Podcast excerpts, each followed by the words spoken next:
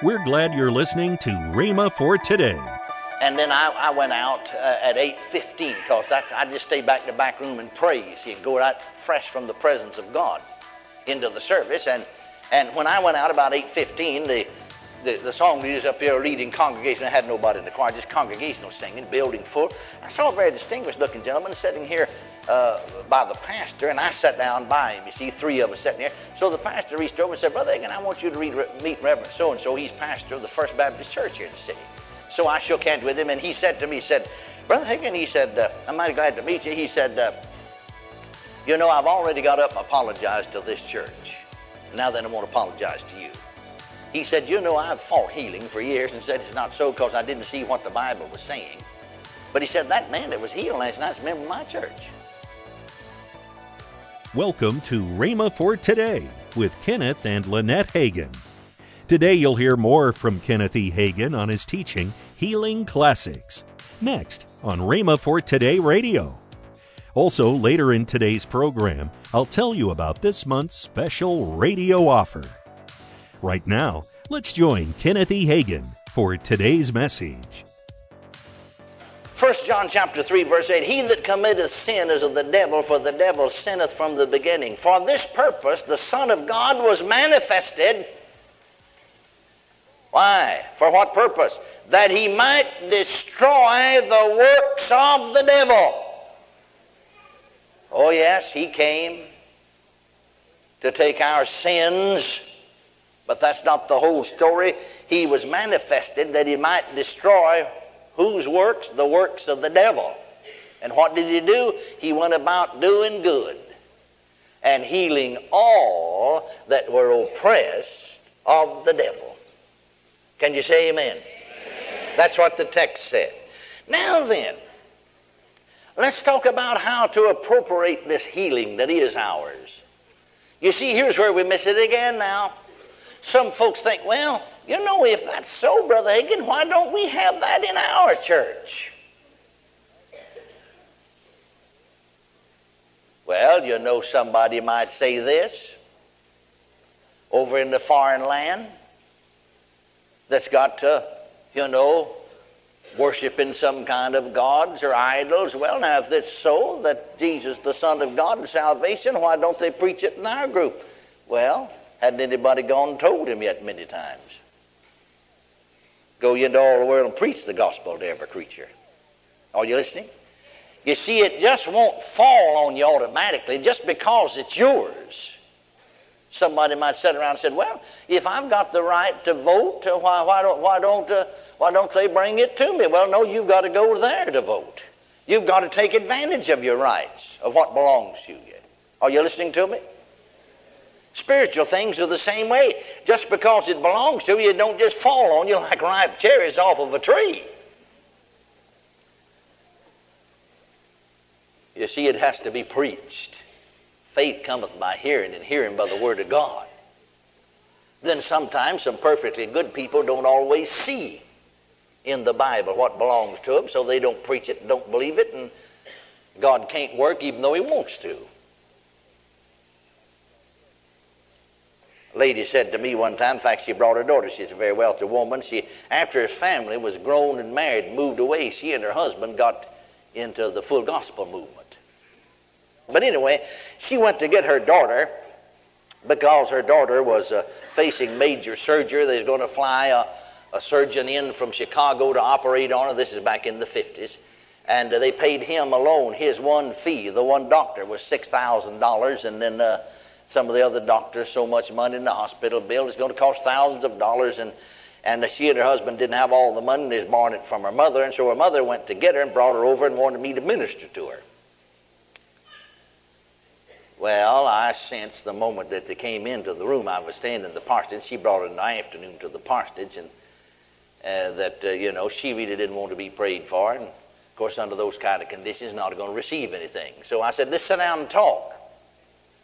Well, the mother said, "Oh, I'm going to, you know, I've driven 120 miles over there and 120 miles back, and then I'm going to take her back this afternoon and come back. At my age, you know, and all, said I'm going to try to get back for service tonight, so we're in a hurry." Well, I said, I don't want to be mean about it, but if you're in that big a hurry, well, just go ahead. I'll just not minister to the lady. Well, she said, all right then. So they sat down. Every time I'd ask the, the daughter something, the mother would answer it. Finally, I said, I don't want to be mean and ugly about it, but it's not you that need the healing, it's she. And I said, if you don't let her talk, well, I said, I'm not going to, I'm not going to fool with her. I'm just going to dismiss the situation and go to my room. Finally, she said, well, all right. So I said to this daughter, do you believe in divine healing? She said, Well, now, just to be perfectly honest, I said, Don't just be perfectly honest, be brutally frank about it. Amen. Just be brutally frank about it. Well, no, she said, I don't. I said, I knew that the minute you walked in the door. I perceived that. And, uh, well, she said, I'll tell you, Brother Hagin, she said, uh, if it was so, they would preach it in my church, and my pastor don't preach it, so it must not be so. And I said, maybe your pastors don't know everything. I said the wrong thing. She sort of fired up at me, but the Bible said a soft answer turns away wrath. And I said, now wait a minute. What church you member? Well, I said the First Baptist Church. Well, I said I was member of the First Baptist Church in such such a town for many years. They didn't preach healing, but I said as a Baptist boy in the bed of affliction, I saw it. And there's a time I didn't see it, then I did see it. When I saw it, I received my healing. Been healed ever since then. Maybe he's a good man, fine man. I said I was a good person. I was saved just as much saved before as I was after, but I just didn't see it. See? But then as I got into the Word, I began to see it. Maybe he just hadn't seen it yet. I said, I want to ask you a question. I'm not saying it says it, of course I knew it did, but I said, if the Bible said himself took your infirmities and bear your sicknesses, would it be his will to heal you? She said, Well, certainly. Well, I said, There's a Bible line right there on the table by your chair. Pick it up. She picked it up, looked at it, wanted to be sure first all. See, she's Baptist, so she, she wants to be sure, you know, and it's, it says it's a Scofield, so it must be all right. you know, if you're Baptist, it must be. And so uh, I had her open to Matthew 8, 17, and she read out loud, Himself took our infirmities and bare our sicknesses. Now, the Bible was lying in her lap. You see, she had her head down. I waited a few moments to see what she'd say, and she looked up, and tears were glistening in her eyes, and she said, You know, Brother Hagin said, uh, it, it does say that, doesn't it? I said, Yes, it does. Well, she said, I'm sure my pastor's a good man. Maybe he just hadn't seen it, but I can see it's in there, and it belongs to me. And you know, bless God, she received her healing. We could pray then. She laid hands on her, and she received the healing. Now, her husband was honest, because, see, but, but uh, the, the next year, I preached just three days in her town in the uh, First Assembly of God Church, just Monday night, Wednesday night, uh, Tuesday night, and Wednesday night, just three nights. And on Monday night, there was a gentleman there in a wheelchair, an older fella. And when we laid hands on him, he got up, walked out of the wheelchair, and I sat down in the wheelchair, and he pushed me up and down the aisles. Amen. Now, on, on Tuesday night, I would go out. We didn't start the service. This, this is in the summertime. We didn't start till 745. And then I, I went out uh, at 8.15 because I just stay back in the back room and pray. You can go right fresh from the presence of God into the service. And, and when I went out about 8.15, the, the, the song leaders up here leading congregation. I had nobody in the choir, just congregational singing, building full. I saw a very distinguished looking gentleman sitting here uh, by the pastor, and I sat down by him. You see, three of us sitting there. So the pastor reached over and said, Brother Hagin, I want you to read, meet Reverend so and so. He's pastor of the First Baptist Church here in the city. So I shook hands with him, and he said to me, he said, Brother Hagin, he said, uh, I'm mighty glad to meet you. He said, uh, You know, I've already got up and apologized to this church, and now then I want to apologize to you. He said, You know, I've fought healing for years and said it's not so because I didn't see what the Bible was saying. But he said, That man that was healed last night is a member of my church and said, if you've ever been by our church, and they've got a new one now, but then this still we're in an old build, older building, been built years ago, and had high steps going to it, you'll see a ramp that's been built. We built that especially for this fellow. He's been in that chair for about seven years.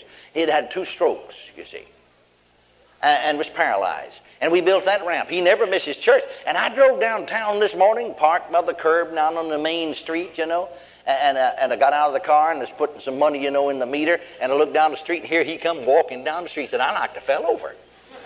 I knew he'd been bound to that chair for these seven years. And I rushed up to meet him to see what happened. He said, Well, I was over there at the First Assembly of God Church last night and said his fellow used to be a Baptist pastor over there, laid hands on me, and God healed me. Now, he said, Some folks tried to tell me. He said, Man, I just got thrilled right out on the street and began to rejoice with him. Said, I know, said somebody said the devil. He said, I got enough sense to know the devil's not healing the Baptist. Amen. And so he said, I just want to thank God. Said, I got up and told this church, I want to thank God for a church that, that held fast to preaching the truth when some of us folks should have been preaching and didn't see it. Now, see, he was just like that lady said, like I told her, honest and sincere, just hadn't seen it. And so then I preached on Tuesday night on the double cure. See, he not only died for the remission of our sins and the new birth, but he died that, that we could be healed also. With his stripes we're healed. And, and, and of course, being Baptist, I always learned to preach from notes, you see. I've got notes on every sermon I ever preached. And so he was sitting on the platform, he could see my notes. He said after, he said, Brother, hey, loan me your notes, will you? He said, uh, I- will get them back to you tomorrow. I- will have service tomorrow night, but I'll send them back here by one of my folks. Said, I won't type the, I heard you preach, and I know I'm, I'm a minister, you know, and I know you've got that outline, but I heard you, see, so I'll be able to put the meat on the skeleton outline because I heard you preach.